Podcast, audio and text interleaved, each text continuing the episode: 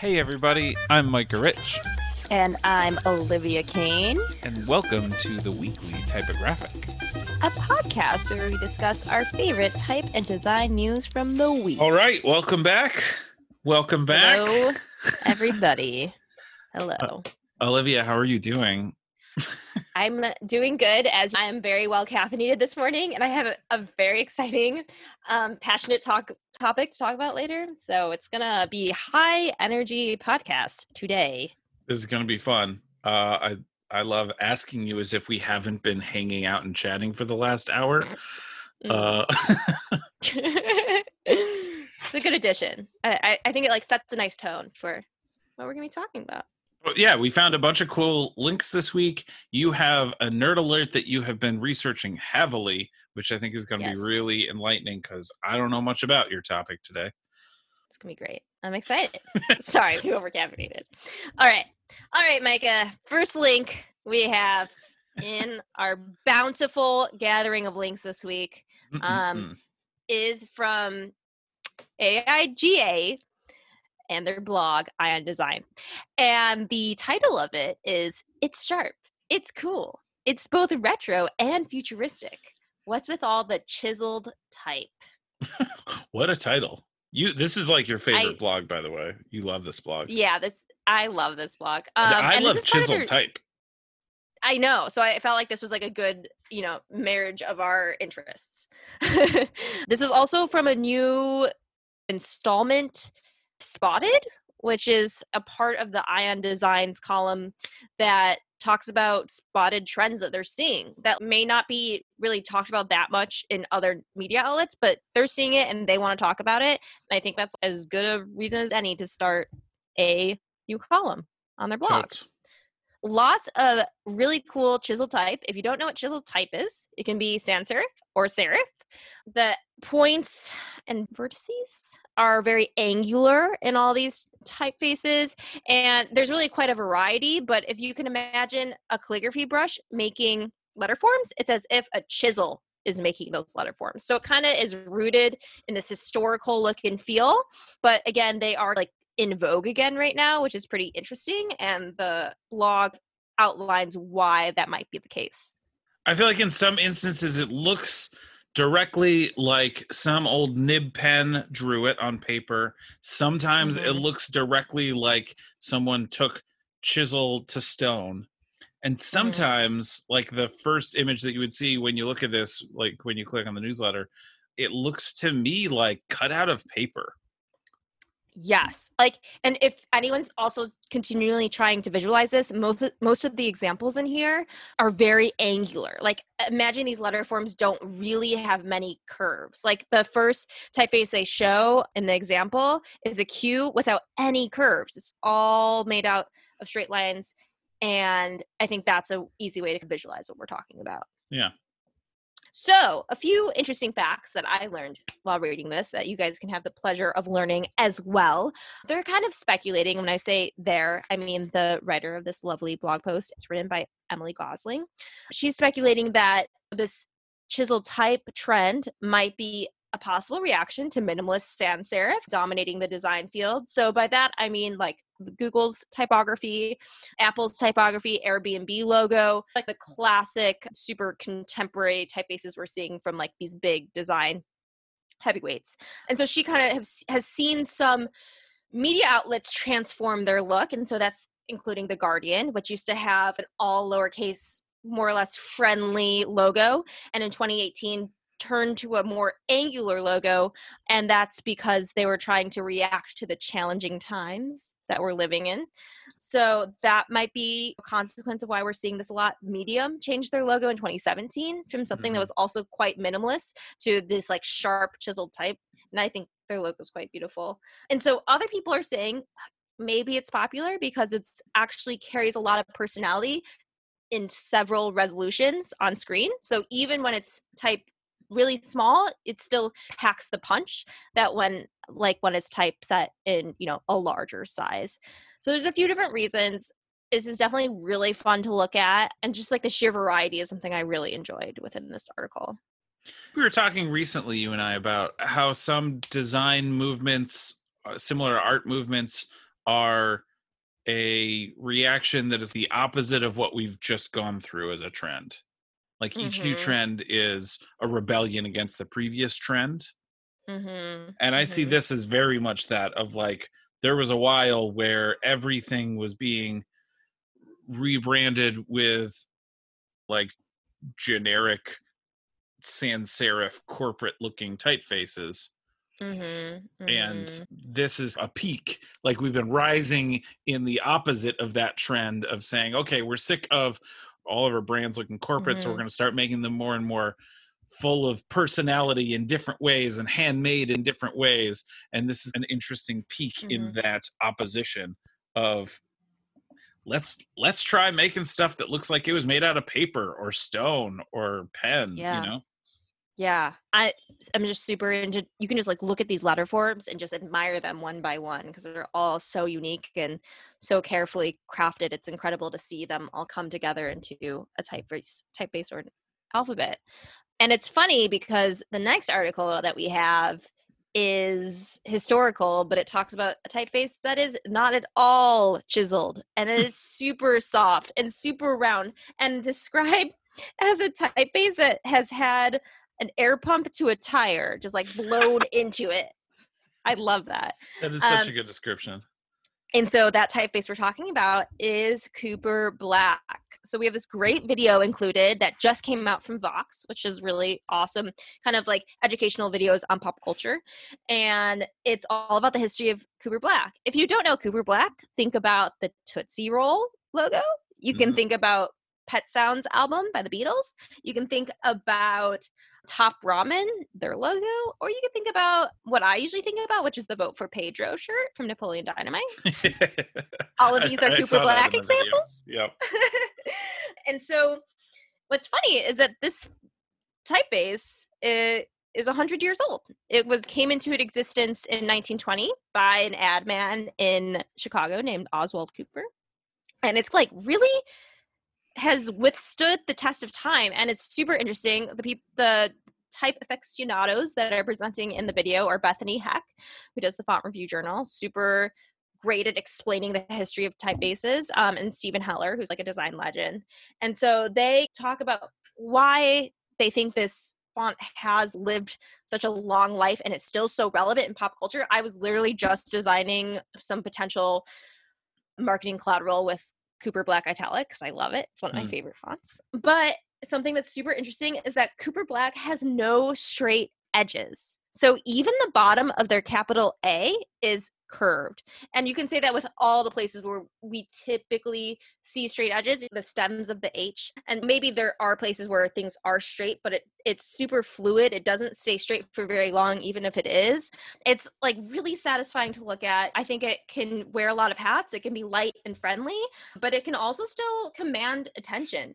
They're talking about all the different ways it was used. When it was created, there was still a lot of metal and wooden type. So things were actually still quite angular just because of production But soon afterwards, in the mid century, they had the existence of phototype and dry transfer, which allowed more public access to Cooper Black and using this typeface and allowed the people to to track it really really tight. That was popular in like the 70s and 80s and so therefore was able to be a part of a lot of grassroots movements as well. So it was like on burger king ads but like also on revolutionary war posters. You know what i Mm. mean? Like civil Oh, rights justice. the revolutionary war. Yeah.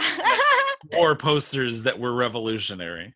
Exactly. Like exactly. Thank you for clarifying. Yeah. But it's a really great profile on the font and a typeface that is very much loved and has a really heavy hand in our culture Plus, I just love these Vox videos. They've done a, a couple that were around typography, and they've done a bunch more that are just interesting cultural topics. But they always Mhm. dive deep into the history, like you do with the Nerd Alert, in a really interesting Mhm. and fun, and especially visual way. Yeah yeah definitely check it out Plus, And, it's uh, like ten minutes long. Like it's a fun little watch. yeah yeah i had a great time Good. i always i always have a good time with our Oh wait, I found that. Good find, Micah. Yeah, I didn't find that, but it's super recent. So you can share with all your friends, and I bet they have not yet seen it. Our next link, I'm very excited to see happening, and it is Where Are the Black Designers? This is a website that's promoting a virtual conference happening on June 27th. If you look on the website, there's an array of almost looks like album covers and artwork, but it's a collection of designers' artwork they've made for this event. And that's mostly where I'm seeing the promotion for this is on Instagram. They're they're crowdsourcing a lot of the artwork for it. And every day there are several people that make artwork for this event. And it's some interpretation of it. So I would definitely obviously check out the site and the initiative june 27th i will be there. But their instagram is like so inspiring to see just a variety of takes on this topic. And the topic of where are the black designers looks at the design industry where 3% of the design industry is black and figuring out how we can change that and how we can take action and this is not a new problem. This has been ongoing for several years but i i do think that this has gotten a lot of visibility and i'm certainly excited to see what conversations happen during it. I was intrigued when you shared this with me by the variety of designs that they were using to promote it. But Mm. honestly when i first looked at the website i was like i don't know what i'm looking at. And it took me a second i had to read the about page to understand what was going on and then Mhm. leave the about page and go back and realize that it was an event that is happening soon um, Mhm. but once i looked at the instagram i was like oh this this is what caught attention i get this now yeah and that's a Um, really clever just- way to do it Exactly. That's one of the reasons I'm so excited about it is that like they are gathering all these designers that want to contribute and are also spreading the word and getting so much visibility. I mean, there's nearly 18,000 followers on this account and like this initiative started fairly recently. Yeah. So lots of exciting things to look forward to. Definitely look forward looking forward to what they talk about and how we can open this discussion and make the design industry more inclusive totes should just happen, period. And the next article we're talking about is from our lovely design favorite blog. It's Nice That. And it talks about, it has a collection of websites. All are very typographic heavy. I mean, I think that's the point of this article is to be like, are you sick of just seeing image based websites? See how people are using type in super unique, innovative ways on the web. And there are some really funky examples of ways people are using typography. I can promise you, I've never seen before in my life. Yeah i don't think i'd seen any of these examples before this article to be honest Yeah, I mean, they're really experimental. A lot of them are pages for design studios. There's one page for Math Practice, which is a design studio in New York. And when you move your mouse from left to right, it changes the line length of the type, which is just super funky. I'm curious if there's any other application that you can use this code for. But I think a lot of this stuff is really experimental, really exciting to see, and definitely inspirational for anyone trying to like break the bounds of, of what type is on the internet. some of this stuff sometimes i'm a very minimalist functional designer you know this uh, and so Uh-huh. some of the experimental stuff like this it just goes way over my head but it's still just i get so wrapped up in my own version of design Mm-hmm.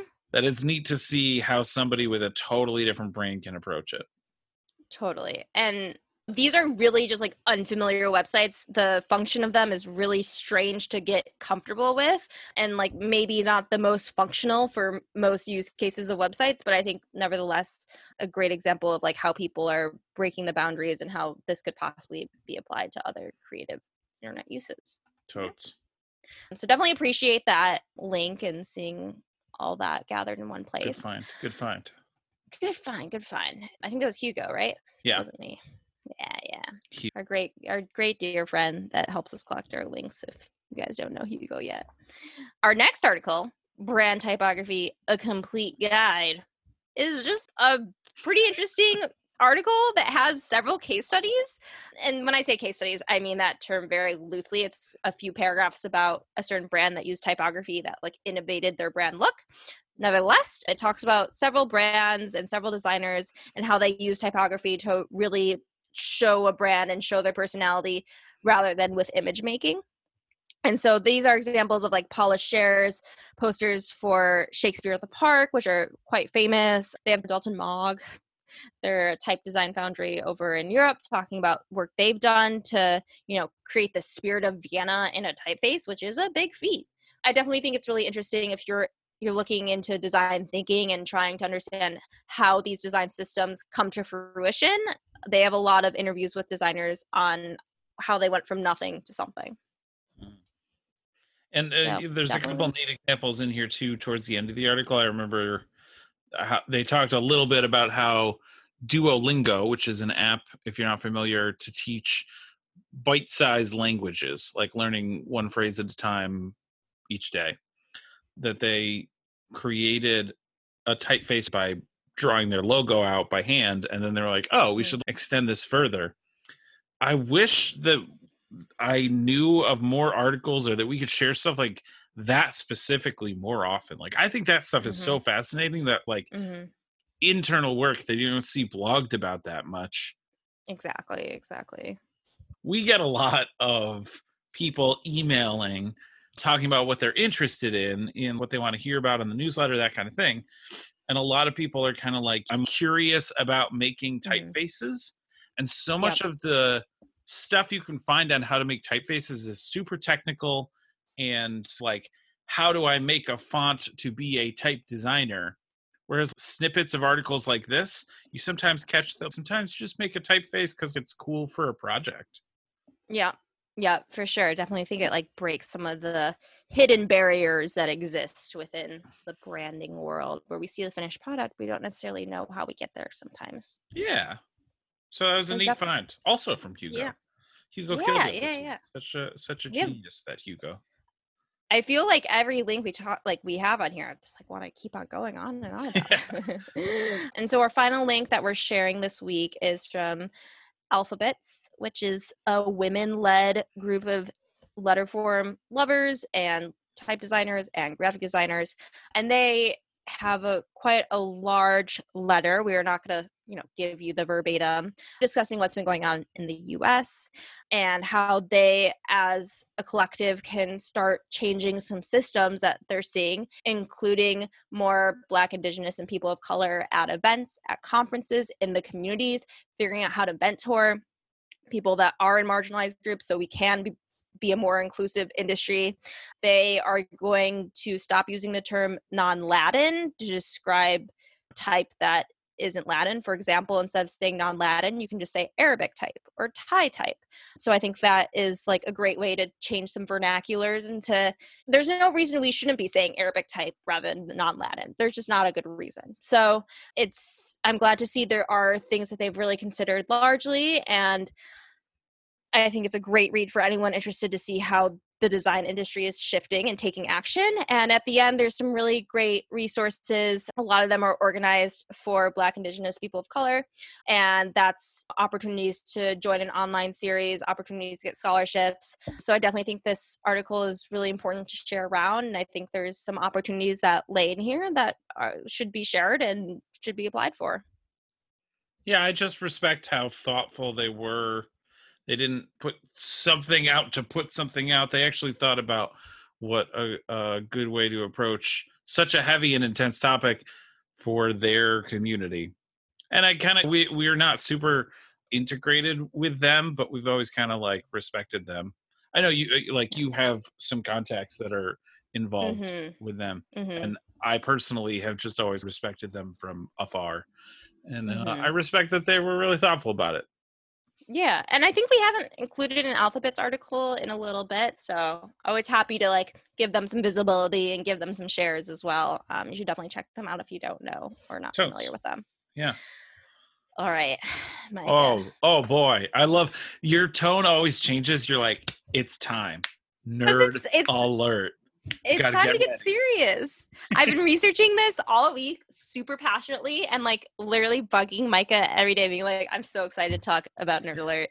This is information that is completely undershared and is like will probably change my view of design history for the rest of my life." So, just you know.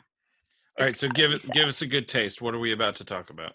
So anyone listening might see the individual album artwork for this week, but some of you may not.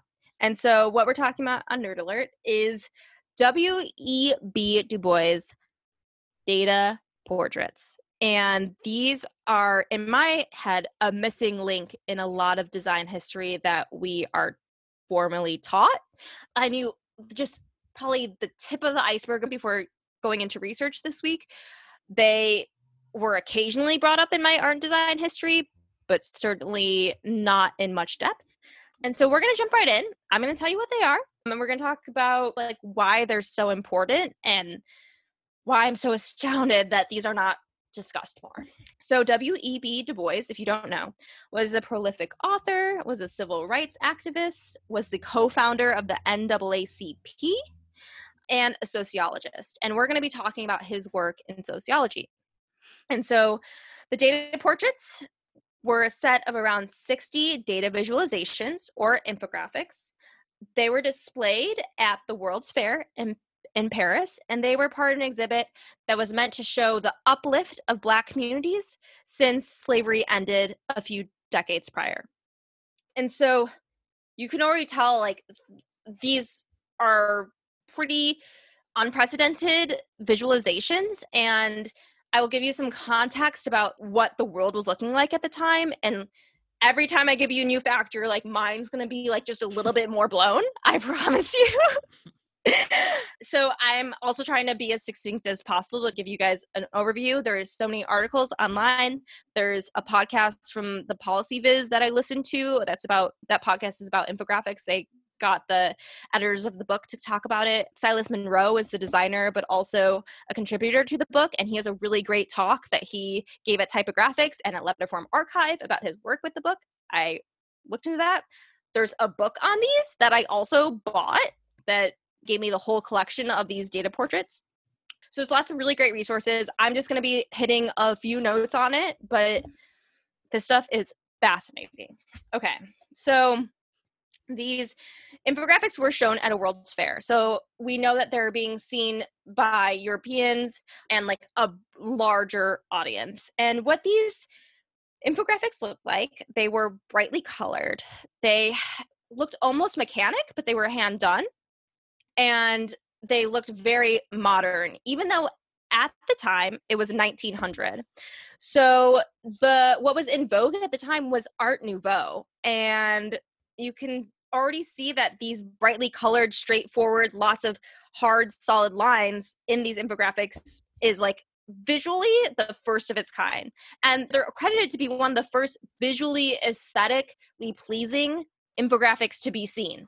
And this was 1900. So there was work in infographics before Du Bois came out with these data portraits, and it was by William Playfair, who created the pie chart and the bar chart and the line graph, and Florence Nightingale, who was using infographics at the time to help get healthcare more funded in England. I looked up these examples. They're both they both remind me of just like really really old maps from like the 1600s. Lots of muted colors, lots of like engraving. They're not they don't have that handcrafted look. They're certainly not using bright colors the way that Du Bois's data portraits did. And these data portraits were collected using existing data by students and alumni at Atlanta University. And it was done in a couple months. So it really wasn't a long time. And these students were students of social science. They weren't designers, which I find even like more fascinating mm. that they were able to come up with these incredibly creative depictions of what black life was at the time, but eh, without having that formal design training. And so we're going to talk about what the visualizations were showing and how that was so seminal. So it was one of the first cross fertilizations of visual art and social science, which is huge for the subject. And this blew my mind, but at the time in 1900, social science was largely based off of social Darwinism, which is like also this crazy racist and classist way of thinking that the Europeans were superiority, and it, it also stems from white supremacy ultimately. Right. And so they obviously Europeans and white people at the time thought that they were smarter, they were more hardworking, they had all these qualities that made them superior.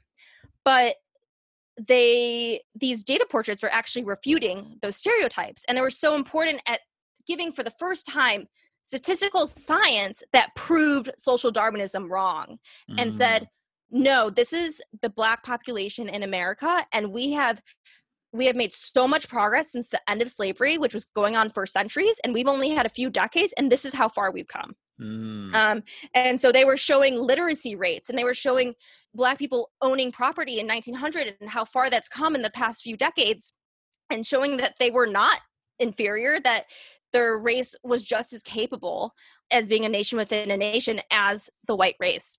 And so that was like really seminal and really just like a first of its kind. And this was the first time that this sort of academic data was given to a, a wide audience was shared.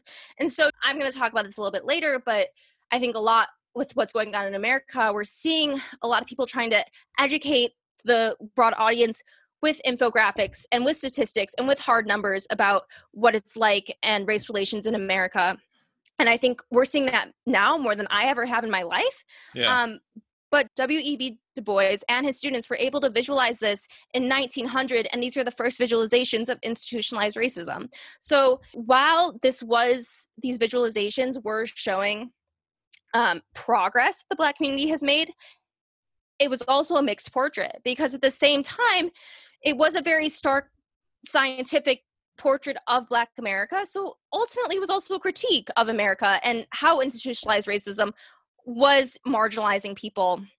And so it's this push and pull. Well, yes, like the black community made so much progress in several decades, but they were also fighting against Jim Crow. They were fighting against discrimination.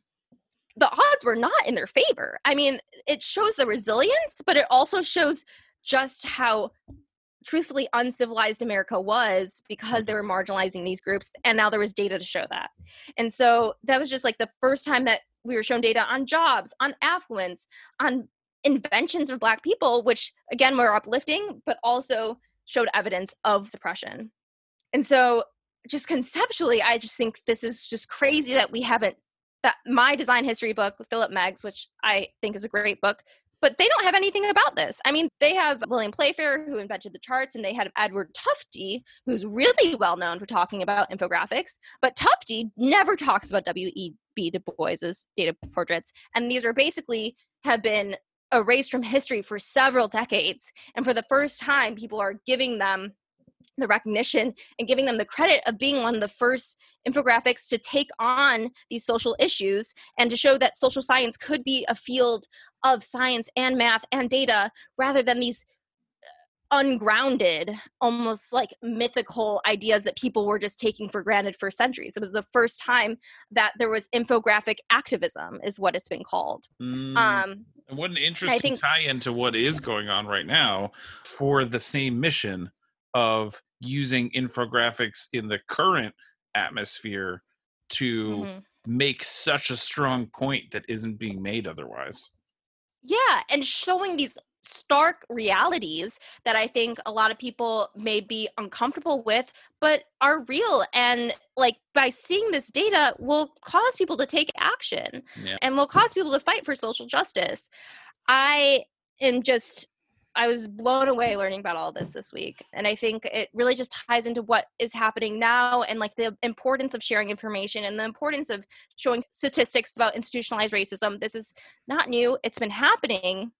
And hopefully, with more visibility around sheer numbers and sheer facts, things will actually change. And these data portraits did win a gold prize at the Paris World Fair, and they were circulated at multiple other world fairs in the coming years. And they were seen by educated people, by uneducated people, um, by all races, by Europeans, by Americans, and they were all like applauded at the time. But then for several years afterwards, they disappeared and they are largely not a part of formal design history education, which blows my mind. But now that we're in contemporary times, I think they're they are having a revival. This book, W.E.B. Du Bois Data Portraits, was released in the past couple years. That is a collection of this with like some really hard work and studying from the editors. And then there's artists that are continuing to keep W.E.B. Du Bois's work alive, and that includes Theaster Gates, who's a Chicago artist that I have so much respect for and is creating such important art, and usually around racial injustice but also creating more space and a larger platform for the Black community. He recreated a lot of the W.E.B. Du Bois data portraits with new materials because originally they were handcrafted with round gouache and graphite and fairly common materials and he's painting them putting them in neon and elevating them and bringing them to the public in a way that they were never seen before and then there's Tré Seals who was a student of ewan thomas's for the type design class but also an incredibly talented type designer in his own right um, has created a typeface that is based off of the very modern type that exists in these data portraits. So I think it's really important to see that this was like the first example of data visualization in service to social justice and seeing how this is continuing throughout the time. And it goes with, and I can't even talk about the history of this without talking about how modern these infographics looked. And again, it was the world of Art Nouveau, which we automatically think it's like this old world. And these data visualizations were using sans serif type, which was not common at all in 1900 was using bright colors in ways that we could easily see translations into how this could have potentially influenced the Bauhaus movement, the avant-garde modern movements of the 20th century, movements de like movements are, are largely credited to Europeans that existed 20 years after these visualizations were created. So there's no hard proof that these influenced those movements, but people did see these data visualizations in Europe where these movements were founded, they did see them. So you can't say there's direct link, but it certainly is a predecessor to all of these movements, and they still look modern and contemporary when we view them today. That's so interesting. I was so passionate about researching. Once I started, I just fell in this huge rabbit hole of how important these were and how much eh, now more than ever we should be talking about these and discussing them and it easily shows the power of design and the power of these visuals to impact the world and i think that that purpose and mission of those back then is still living on strongly today i had never heard of w.e.b du bois before so this. did you hear did you know of edward tufte yes though? yes exactly yes Mm-hmm. It's just shocking to me that both didn't come up in my like I went to art school. I took art history classes. How, how is this only coming up now 15 mm-hmm. years after I graduate? It's absolutely mm-hmm. and and to look at it even doing some general googling there's a public domain review is a good website that I found where mm-hmm. you get these high quality images to look at it.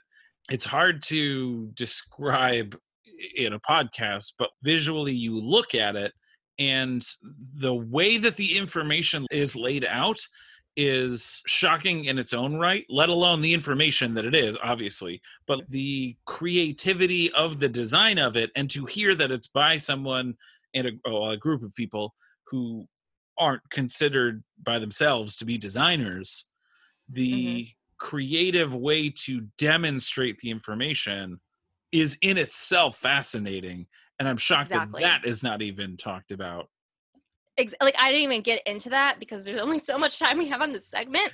and I highly encourage you all to look them up because I do believe a lot of them are public domain.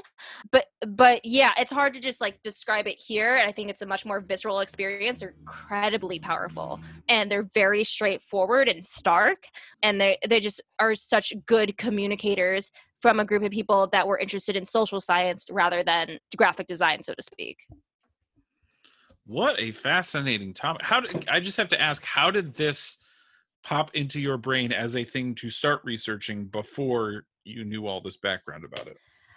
Well, it's hard to say exactly where it came from. I know once I realized I want to do it, I was really ready to do it. But I, I did see an Instagram post, and I'm sorry I don't know who to credit it to. But I think it was talking about how we have learned graphic design history in a very singular lens of a lot of like white men in history and how they have influenced how graphic design existed today. And I think someone was making this motion graphic where it was like crossing out all these names of these popular like Saul Bass and really familiar graphic design history people and replacing it with names and i did see w.e.b du bois in there.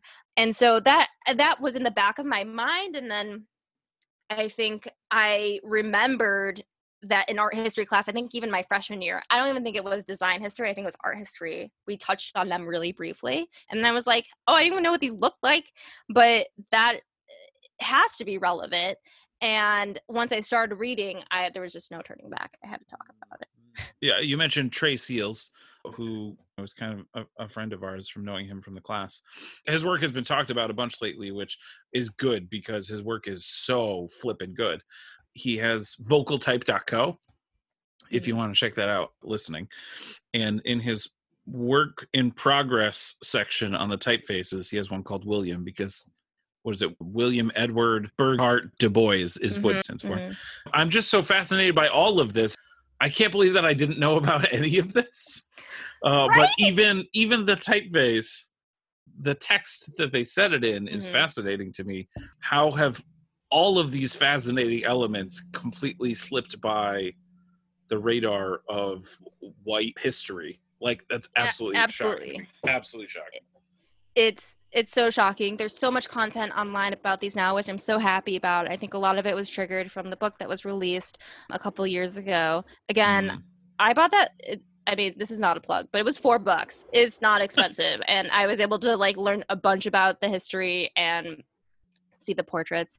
So I'm glad that I was able to use Nerd Alert this week to talk about something that is so incredibly important, and I hope will change people's perspective on design history.